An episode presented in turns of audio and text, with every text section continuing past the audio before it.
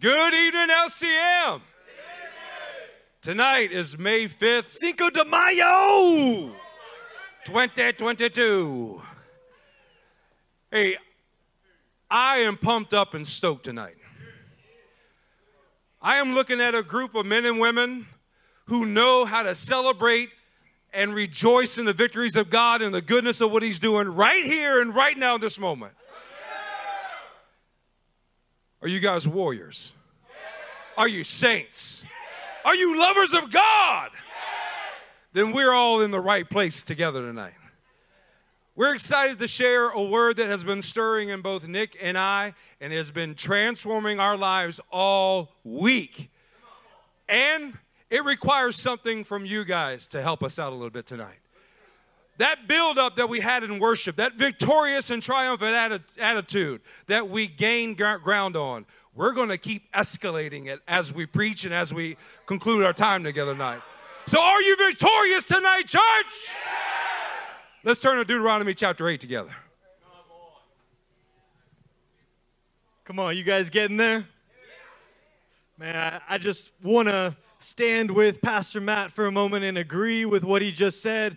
We couldn't be any more proud of the level of fight that we can feel in this room tonight. I know that things might be difficult, but we can see that your fight is rising up to the occasion tonight, and we, we can feel a level of breakthrough. But let me share a secret with you. We have not yet attained to the level that we are going to leave here with. Deuteronomy chapter 8 and verse 7 says, For the Lord your God is bringing you into a good land, a land with brooks, streams, and deep springs gushing out into the valleys and hills, a land with wheat and barley, vines and fig trees, pomegranates, olive oil, and honey, a land where bread will not be scarce, you will lack nothing, a land where the rocks are iron and you can dig copper right out of the hills. Guys, are you visualing visualizing this land as I'm reading this passage? Are you visualizing the brooks, the streams, the deep springs that are gushing? Are you standing among the valleys and the hills? Are you looking at things like wheat and barley, vines, fig trees, pomegranates, olive oil, and honey? This is a glorious kind of land. And the Lord is leading us straight into that promised land. Guys, even in the promised land, we know that there will be cycles of planting and harvesting, cycles of death to life, and that of various types of crops. This is where we are going. This is what they would do in the promised land. Israel, we're talking about here. And the faithful father was going to train his children well before reaching the promised land. We're talking about the process of getting there. The Lord would make sure that his training process and the principles that resulted would be deeply ingrained in his people. Hey, can't you guys appreciate training? That training process? That well in advance of actually getting to that moment, you have repeated the skill set over and over again. Well, that's exactly what God is telling his people here. I am or I will bring you into the promised land. This what will be there. And well in advance of you arriving, I'm going to make sure that you have the right skill set to properly inherit it, my, my promises. Now, when he's saying, I'm bringing you into a good land, you realize that this doesn't happen overnight, right? I mean, you don't stumble and all of a sudden, there it is right there on your lap. There is a time of training that that process is repeated over and over again. And this is actually a hidden gift. And this is why. I'm going to read to you out of Proverbs 20, verse 21. It says, An inheritance quickly gained at the beginning will not be blessed at the end.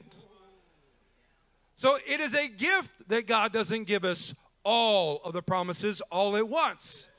He's actually being a good father that is training up our character and our skill set to rightfully possess and inherit the promises that are coming in front of us.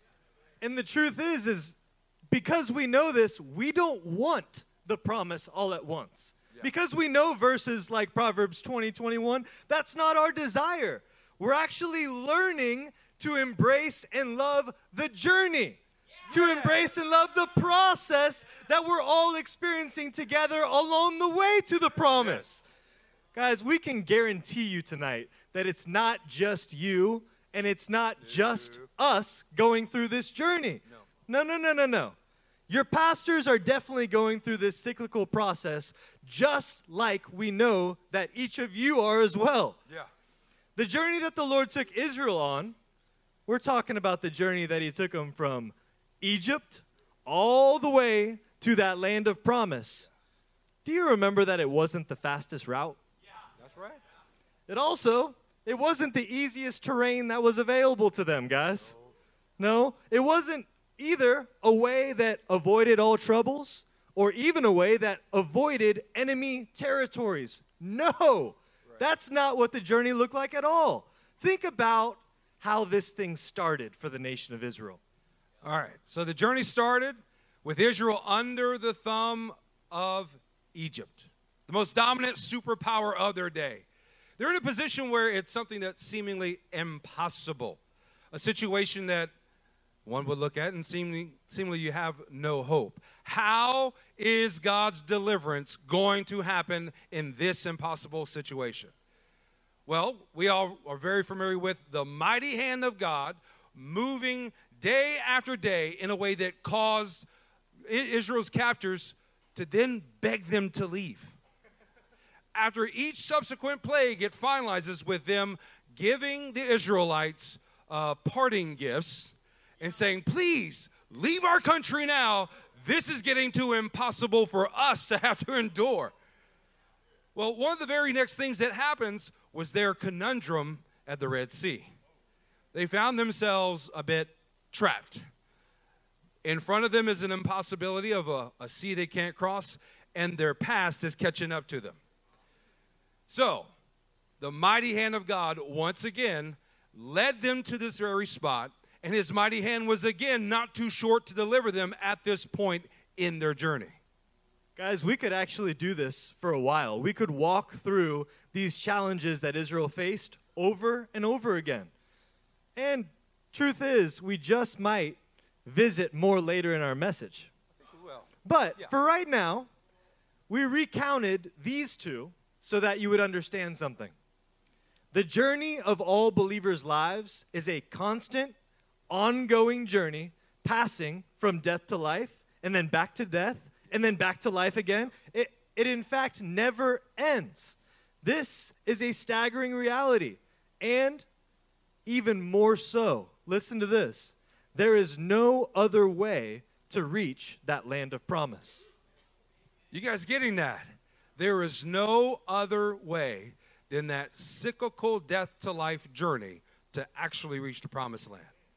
So, from Egypt to the promised land, the Lord was continually leading Israel from death to life, from hunger to satisfaction, from impossible situation to miraculous deliverance, from enemies on all sides to then supernatural victories for his people. What he was doing here is that he was cultivating the soil of Israel's hearts. He was wanting to make sure that they knew that this process was necessary to then reach the promised land. It could not be avoided. And that in the state of death, in the state of hunger, in the situations of impossibility, in danger, there was always life and deliverance right there on the other side through this whole process, this inevitable process, what God is doing is that He is training His children to trust Him. You see that at the Red Sea. You see that as a continuance to the promised land. Absolutely. He is developing character necessary for His children to then occupy and inherit and rightly manage the land of promise. They were continually trained to triumph. They were continually trained to triumph. Say that with me train to triumph. That's the title of tonight's message. Trained to triumph. That's what I want to be. I know that's what you want to be as well.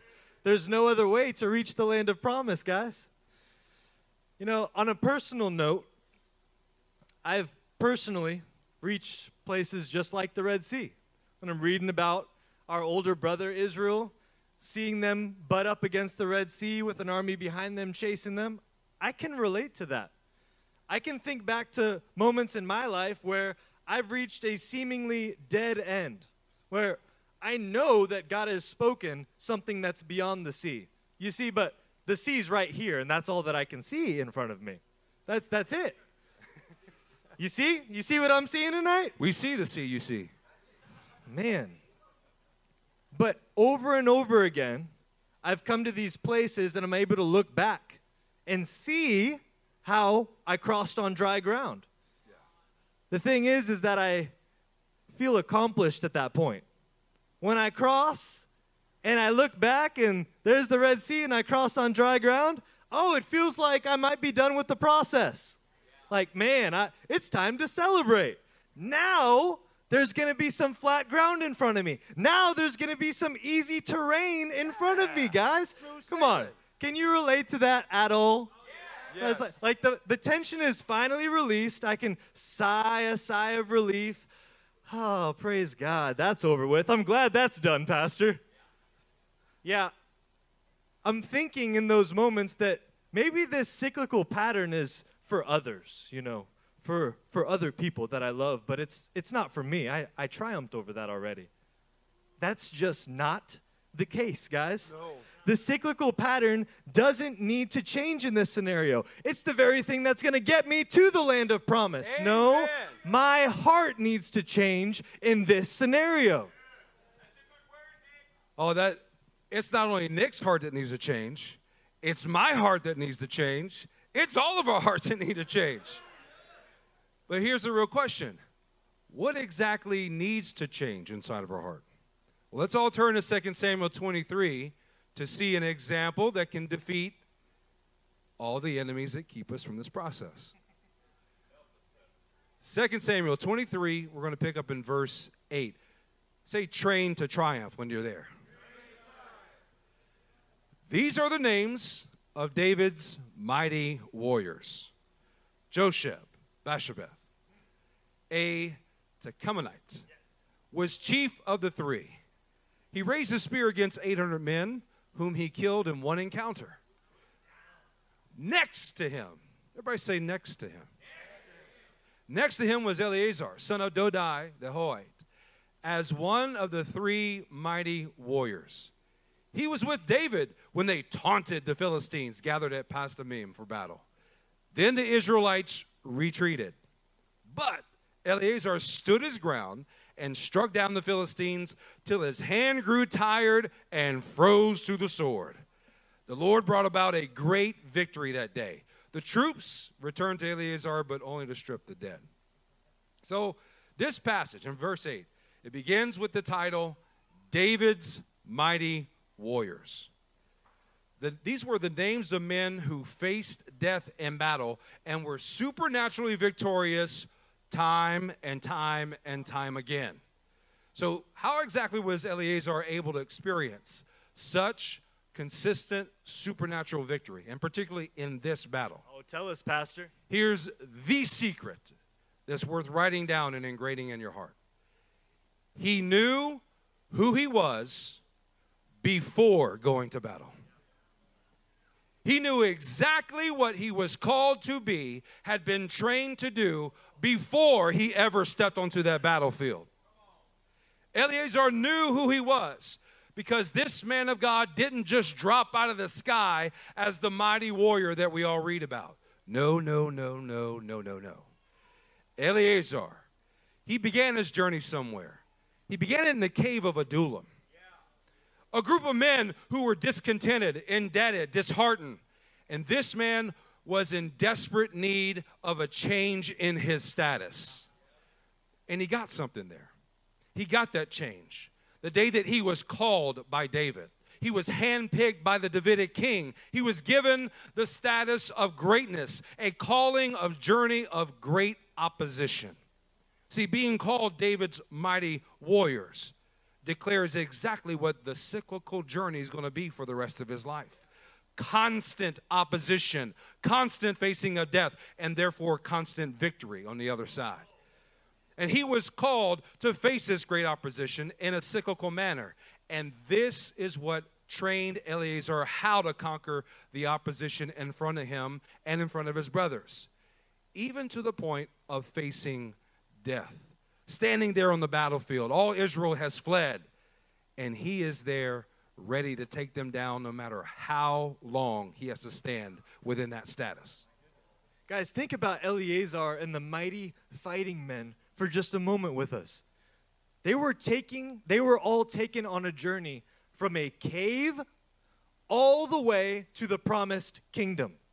Just like the journey that Israel was taken on, that we were reading in Exodus, these men were taken on a very, very comparable journey. It happened in their lives because God builds this way. The journey is the very thing that built the man that we are reading about in this passage named Eleazar. Guys, like Eleazar, we have all been called by the Davidic king. What needs to change in our own hearts is our own perspective of the journey that we are all on together. You never get a mighty fighting man like Eleazar without the journey that he took from the cave to the promised kingdom of this Davidic king. This journey, it included going from death to life, going from hunger to satisfaction, from impossible situation to miraculous deliverance, from enemies on all sides to supernatural victories, many, many, many times over, as they all followed the Davidic king. Look, tonight we're going to learn from the actions that Eleazar took when he faced the impossible situation in front of him. Eleazar, he stood his ground. He stood his ground because he was firmly planted in knowing his status given to him by the king. Immovable on the battlefield because he knew before the actual battle who he was and who his king had called him to be. He did not second guess, he did not waver, he did not doubt who he was. Instead, he was a man who had confidence in his status, and that's what gave him the strength to stand his ground and fight when others had fled. It was in standing firm in his status that then enabled him to have the sword frozen to his hand. You know what this is for us? This is us standing our ground because we know our status beforehand, and we have the authority of God's word in our possession. And it's by using that authority of His Word over and over and over again that then it fuses with my entire being. It becomes exactly who I am. You know, the word frozen used in this passage is the Hebrew word dabak. It is the, the word for superglued that they use in modern Hebrew. This fusion and bonding of the authority of God's word in me, but it all began because he knew who he was before the battle. And that gave him the confidence to stand and use that authority no matter how many times it took to put down his enemy. For a moment, think about the fellow Israelites who fled when Eleazar chose to stand. Tonight, for us, these are the feckless and faithless thoughts and emotions in our own hearts when faced with battle.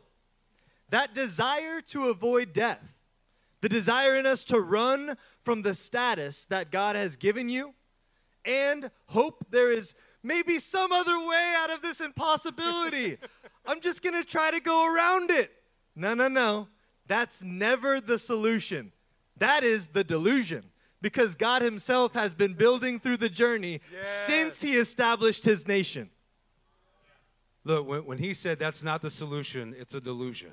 This is what God's waking my, my, eyes of my heart up, up, uh, to the past week. What I'm seeing is that God is wanting me to have a firmer grasp of knowing the status of who He's called me to be and how to stand my ground using His Word. And every time that I get to that point, there right alongside of me is my feckless and faithless soul that wants to run. It wants to avoid accountability. It wants to second guess and mull over and fine filter the transparency of sharing all the details of my mashlomka, the state of my soul. It wants to just hide in silence and wait until somebody else gives the answer because I'm really not sure if I have the right one. And when they say it, I'll just say, Yeah, amen. That's what I had too. or whenever it is given and I thought I had it, but I was, I was fleeing away from my status, there gets to be a defensive nature inside of me that beats myself up and beats everybody else up inside my own heart. And then I just feel absolutely in despair. You know what's happening? Yeah, we know because we do it too. you know what's happening in us right now? We're standing back to our feet and going back to the original status that God has given us. We're going to stand our ground and not give any weight to that Israelite inside of us that wants to flee. And when we're facing down the Philistine of our own flesh, we're going to stand confidently and swing God's word as many times as it takes. And every time that we do, it becomes more ingrained into the depth of my soul. Come on, Pastor. Yeah, we're getting it tonight. What Pastor is articulating tonight, it's not a one time experience for Pastor Matt. No. It's also not a one time experience for me either. And it's definitely not a one time experience for you. It's an ongoing battle. Yes. Guys, I'm learning to grab a hold of my newfound status. You know what I'm talking about. Mm-hmm. The one that is a mighty fighting warrior. I'm learning to trust the character of my king within me more than the death in the physical that I see in front of me. I'm learning to stand my ground. I'm learning to be embedded in my status. Yes. Before the battle, not during the battle, but before it. I'm learning to rejoice in who He has made me before the war starts. Then, when it happens, and we all know it's going to happen, learning to swing the sword of God's word at every faithless and despairing thought, repeatedly exercising the authority found in his standard, not stopping until every last one of them are dead and his word becomes frozen or dabak to my right hand and to my very soul. You know what God is doing for us? He is training us to triumph. He is training us of knowing how to fight day in and day out. Did, did you experience in worship that initial heaviness, but as we begin to stand upon our rightful status before God, we were putting it down left and right, left and right, and by the time worship concluded, we were at a victorious and triumphant level? That is the cyclical process that we get the privilege to participate each and every day. It is a privilege to be hand trained by our living God to learn how to triumph. I'm watching this happen in the entirety of our church. We are becoming a mature body who is not wavering, who is not uh, scared and running. Instead, every single one of us are standing our ground because we know who we are. Help us all, Lord God. The training regimen that God has prescribed to lead us to triumph it must be repeated over and over again. So that once what was arduous and a deliberate effort, it then becomes an instinctual and joyful response. Come on, you know what happens when you're training. You rep and you rep and you rep and you rep, and it gets to a point where you don't have to think about it. That's right, just flex them spiritual muscles, brother. We're dropping unnecessary poundage of faithlessness, and we are picking up the fortitude of a constitution from heaven. Are you guys familiar with that training process that you have to be deliberate and intentional, but then it becomes instinctual?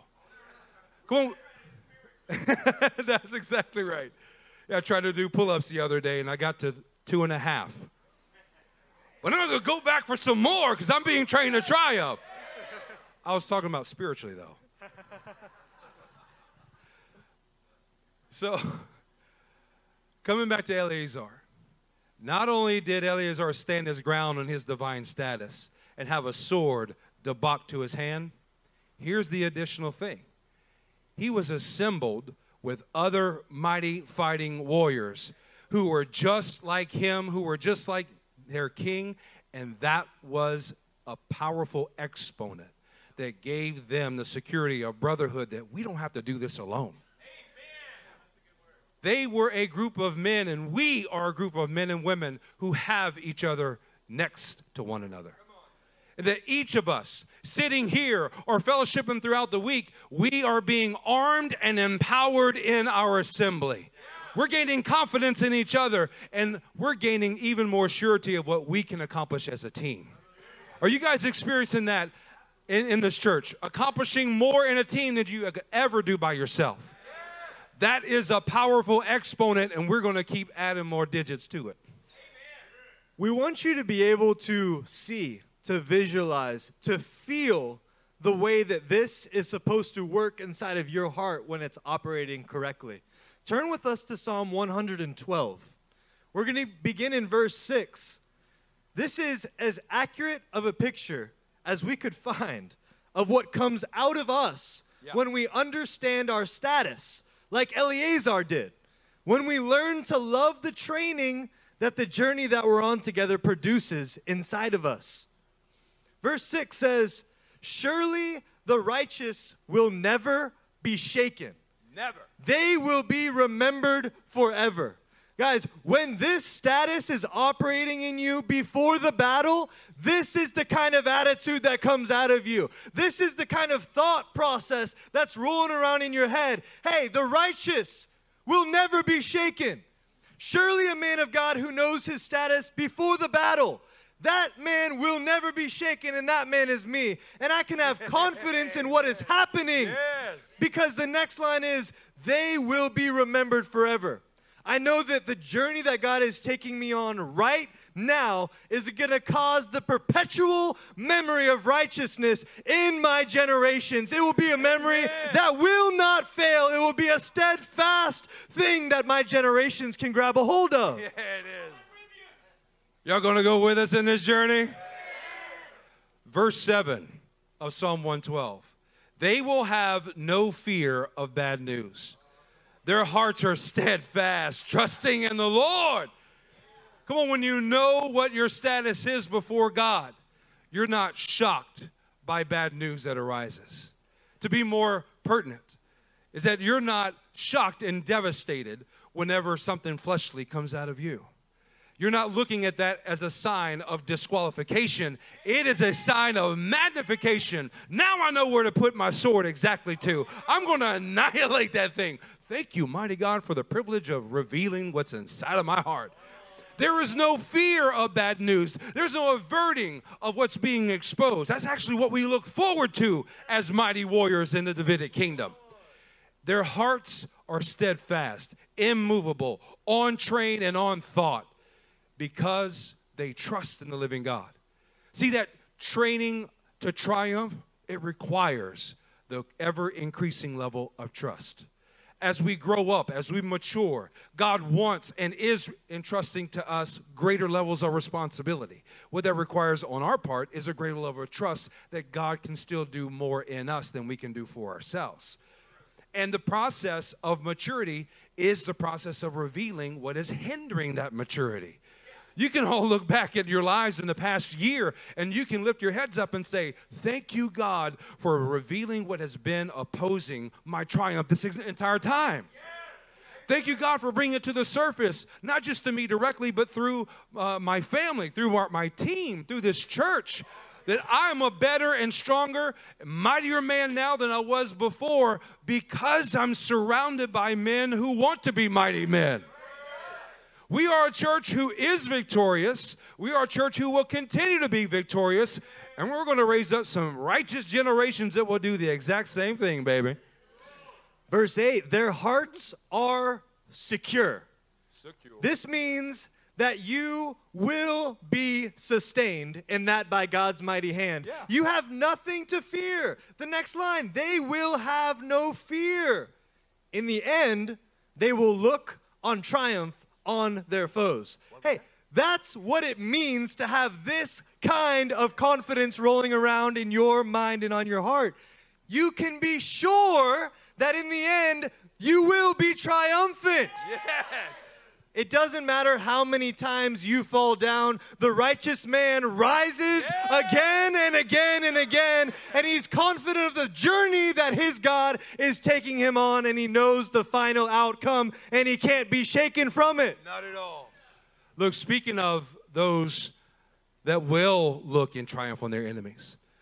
We've been gleaning a lot, an abundance from heaven in our foundation studies of the book of Esther. You have Mordecai and Esther who are certain of their status before the battle. They stand their ground in the battle. They hold fast to God's word. They are assembled and unified together as one man and fought valiantly. They did look in triumph on all their enemies. That their eyes were able to see the putting to death and the crucifixion of Haman, his sons, and all that sought out, sought out their annihilation. All God's people were filled with a joyful celebration of what God would do. What we covered here recently in Esther 9 is that nine months before the actual battle took place, God was giving them reason to rejoice before they ever stood in the battle. That is the display of confidence of your status before you ever reach the point of opposition. And nothing could be more of a stronger de- declaration of victory to the enemy than a giant smile and a celebratory rejoicing into the heavenly realm saying, no matter what you bring at me, my God will look on you in triumph, and so will I. I will not be annihilated. My call will not be destroyed. My family will increase. Everything that God has promised, I am certain my feet are going to land on it. Man, what Pastor Matt is saying right here is just getting me lit up because thinking about the gift that God has given us, the older donkey, his nation of Israel, we don't just get to read through Exodus and see the journey that God took them through, the faithfulness that He displayed for His nation, and how even through all of the Exodus, He caused them to increase and grow and mature in their walk with God, eventually reaching the promised land. We have the benefit of thousands of years history of history after that. We have the benefit of looking at Israel today and seeing them in the land looking at Israel today and watching enemies on every single side of their country, but still they are not defeated. Still they are standing strong. Still they're being faithful. Amen. Only God Almighty can produce something like this in a people. Guys, their experiences from going from death to life are a gift to us Gentiles. They're the older donkey in this scenario, and we're the younger donkey in this scenario. Actually, Jesus is actually sitting with favor on the Gentiles in this moment in history. He's actually sitting on us because he wants salvation to break out and maturity to break out among the Gentiles so that he can in turn sit back on his people and watch them get saved as a nation all over again. Guys, we're going to learn from Israel tonight. We're going to gain confidence. We're going to gain a secure heart tonight from the history that we have walked through. If this is what we can learn from their experiences to gain these things, this is also what our generations can learn and gain from our own experiences. If we're looking at Israel in the past, what do you think your children are going to be doing? They're going to be looking at your history, your experiences, your journey in gaining wisdom and insight and strength for their life. When you're securely standing in your status, going through this cyclical process of death to life, you're not only winning the battle for you, you are winning the battle for them right now. You are now able to train your sons and daughters and how to stand in their status as well before their battles begin. That's such a good word. Our generations are worth fighting for, aren't they? This is exactly how we do it. That cyclical process of death to life in your life right now is what trains your generations to triumph. Well, remember walking through Israel's deliverance from Egypt followed by their supernatural victory at the Red Sea. Remember, we covered that earlier? At this point, we like to continue that journey with you. We want to continue to equip you with the very next older donkey experience that Israel had on their journey to the promised land. So, everybody turn to Exodus chapter 15 and say, Train to triumph as you turn.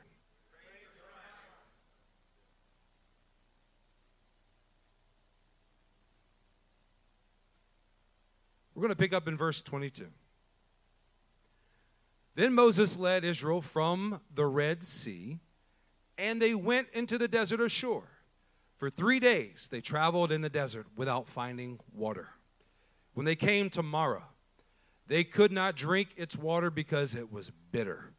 That is why the place is called Marah. So the people grumbled against Moses, stating, What are we to drink? So, first and foremost, praise God that we have this older donkey, our older brother Israel, teaching us an extremely valuable lesson about the journey that we ourselves are currently on. And truth is, what, what was the problem at this point as we're looking at this? Well, it was that Israel was grumbling. But the grumbling wasn't the deepest part of the actual problem. What the Lord was so gracious to do for his people was to put them in a situation where they would be tested so that they could see I still need to fully grab a hold of the status that I have in being in the Lord.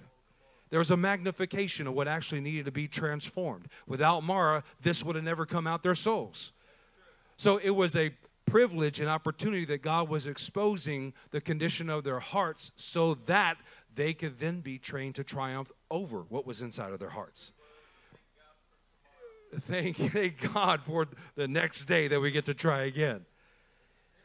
What God has designed for us that we're learning from our older brother Israel is that in this training process, He makes us come face to face with our own personal fragility, making them travel for three days, making them hunger and thirst, and getting to that point where the flesh is crying out. And it's then where fragility of who you are comes to the surface. Now God has your attention. Now he can begin to speak in a way that will actually lead you to train into triumph. Verse 25. As we read verse 25, I want you to note how amazing it is that the Lord gave us two sides of a response here in the people of Israel and in Moses. Look at how Moses responded to this. Then Moses cried out to the Lord, and the Lord showed him, taught him about a piece of wood. He threw it into the water, and the water became sweet. Guys, you've heard teachings about this bitterness becoming sweet, the bitter waters of your own soul becoming sweet, the bitter waters of humanity becoming sweet. We want to engage with this on a personal level with you tonight. There's a difference between hating my fleshly, sinful faults and hating my God given fragility. Those two things I've realized are very, very close together. Hating sin and hating my weakness that God has given are two very, very different things. Hating my fleshly, sinful faults always produces what it produced in Moses a crying out to the Lord, crying out for his own death and subsequent supernatural resurrection. But hating my God given fragility, I've discovered that that is the thing that produces the grumbling and the complaining about the real challenges that I'm facing along the journey the same challenges that my loving Father put there so that I would be taught and I would be trained up along the way. Turn to Hebrews chapter 12 with us. Say, train to triumph as you turn.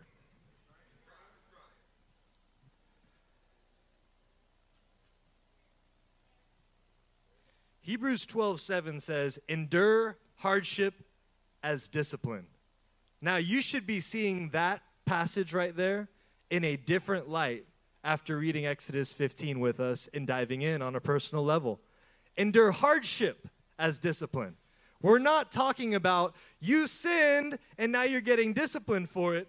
This particular passage is talking about God given hardships, God given fragility that you're experiencing in your life.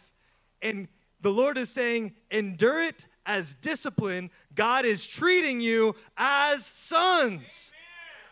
For what son is not disciplined by his father? Guys, my own God given fragilities are the beautiful discipline of my father. They are the very thing that legitimizes my sonship with my father. How could I grumble and complain over these fragile portions of my life? No, they are the things that are making me stand up like Eleazar in the process. Yes. Oh, look at verse 8. If you are not disciplined, and everyone undergoes discipline, then you are illegitimate children and not true sons. Moreover, we have all had human fathers who disciplined us, and we respected them for it. Praise God. How much more should we submit to the Father of our spirits and, live. Man, when I look at this, I see that my own grumbling, it's a lack of submission. It's, it's a lack of respect and honor for the Lord and my Father actually training me to learn how to triumph over my own sinful nature. In those points of human fragility, whether it be actual physical strength, whether it be intellect, or whatever it is that's put in a place in me so that I can constantly look to my Father as my source of strength that's well beyond my own. It's to keep a constant dependency and trust that's there. Let's look at verse 10. Our fathers disciplined us for a little while as they thought best, but God disciplines us for our own good, that we may share in his holiness. No discipline seems pleasant at the time, but painful. Later on, however, it produces a harvest of righteousness and peace for those who have been trained by it. Guys, I've been realizing that I'm fighting against the very thing that I desire more than anything else in the entire world. I'm actually fighting against the real, fulfilling, purpose filled life together with my Father and together with you. Guys, I want to share in my Father's holiness. I want to share in His righteousness, His greatness, not just for a little while, for the lifelong journey that repeats cyclically over and over and over again. It never ends until we reach that land of promise together. Guys, we're not giving up tonight. We will not stop. Amen. We will not shy away from this training because our Father will have his harvest through us. Amen. And this is the joy that we find before our next bout with yeah. death, before the battle, before the difficulties that lie ahead for us tomorrow. Guys, it doesn't matter how things look in the physical. We're going to go to Habakkuk chapter 3 together. Say, train to triumph as you turn. Doesn't matter how things look in the physical, our Father is still faithful. Verse 17 of Habakkuk 3 Though the fig tree does not bud, and there are no grapes on the vines, though the olive crop fails, and the fields produce no food, though there are no sheep in the pen, and no cattle in the stalls, yet I will rejoice in the Lord. I will be joyful in God my Savior. Do you see that as a declaration that we must shout to our souls? That we must stand in the status of what God has already given us before we get to these physical elements that seem like they are detriment? Yet I will rejoice in the Lord. Look, we started this message in Deuteronomy 8 where the Lord said that He will bring us into a good land and he will produce seven species of crops through our tilling, sowing, planting, cultivating, watering, and hard work. So, how is it that someone is able to yet rejoice when crops fail and livestock does not increase? It's because their hearts have been trained by the character of God in the Word of God and according to His promises that are so much more than the very current circumstances. In fact, they have no fear of bad news. Another way to say it in light of Habakkuk 3, they have no fear of bad crops. Right. They're not shocked by the presence of bad crops. Instead, they know who they are before going into battle, just like Eleazar did. They stand their ground because they are firmly planted in knowing their status. They have the word of God dabak, frozen to their hand, becoming one with who they are and able to strike down their enemies over and over. And Haman's sons and their faithless accusations have no choice in this situation but to flee or be impaled in public view. Guys, battling looks like this. You ready for it? Yeah. This is a battle. Oh my goodness, my children. I know their call in the Lord. Man, we got some children that are called to the fivefold in a swan. We have children with high callings in this place. But right now, they're running around like little hellions and I don't know what to do. Oh my goodness. Yet, I know what the promised land looks like. I know that I'm on the journey, Amen. and yet I will rejoice in the process. Amen. The journey that the Lord is taking us through will be the training that those hellions now, but saints later, will need to see and experience so that they get to their land of promise just like you will. The beautiful part about it is that you don't have to do it alone. No. That's beautiful, isn't it? In fact, we want to say tonight that it's not even possible to do it alone. We, we need a spotter in this training to triumph. I've had, I've had a, a bench press bar across my forehead a couple of times. It's not a pleasant thing. Aren't you glad that we have each other to go through this process with? We are each strengthened by watching each other being trained to triumph. When you walk through this building and you are victorious and yet you're still in the battle, that makes a rally cry in this room rise up to the heavenly realms. You begin to inspire life and victory in other people. Trust me, you you have to be aware of the impact that you can make within our body. Walking in with a smile, walking in with a victorious attitude, you can change the atmosphere of this entire place because you are standing firm in the status that God has given you. Everyone turn with us to Colossians 2. Say, train to triumph as you turn.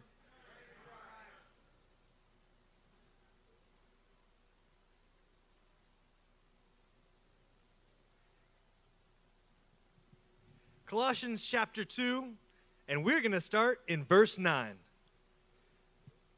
For in Christ, all the fullness of the deity lives in bodily form. And in Christ, you have been brought to fullness.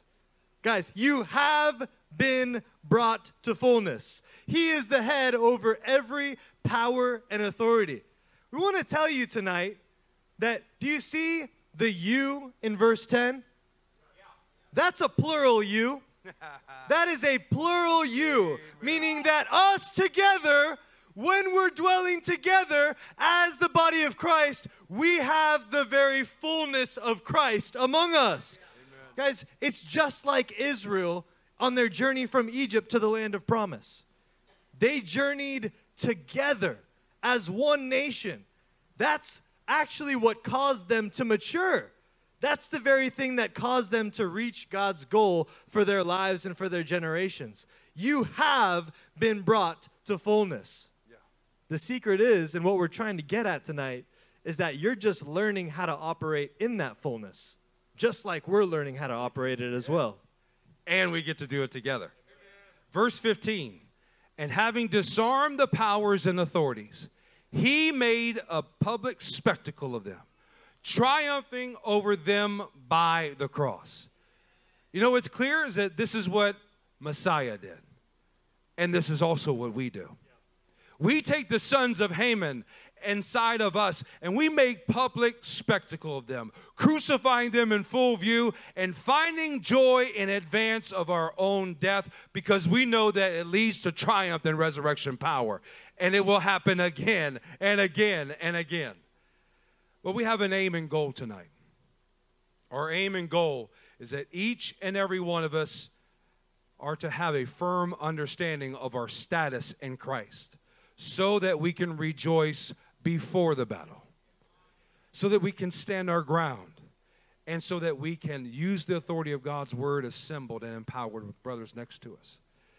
But you know, it goes well beyond just rejoicing before the battle, it's having also the ability to rejoice during the battle. and also the ability to rejoice after the battle because we then look forward to the next battle and therefore the display of resurrection life again. We, as a church, as a body, are being trained to triumph, and we are gaining more ground and more triumph every day that passes by. But it requires something from us right here and right now. What it requires is to have an attitude from Habakkuk 3. Yet I will rejoice. Yet I will rejoice despite what my eyes see and what circumstances declare. I'm going to have the victorious attitude ahead of time. I'm going to stand firmly on the status that God has given me and let come out of my mouth declarations of praise. Is that something that you guys will do with us? Will you stand now, right now, in your status and be ready to declare that same attitude of, yet I will rejoice? Guys, we're going to put this into practice right now. Do you know what your status is in Christ Jesus tonight? Are you ready to change and elevate the atmosphere all around us yet again tonight as we worship our King? Come on, let's begin to worship our King together. Lift up your hands. Begin to praise Him for the status that you have been given.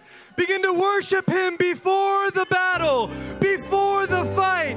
Let your confidence in Him rise before the fight tomorrow, before we leave this room. Let your confidence rise together with your brothers as we worship and we begin to praise our great King.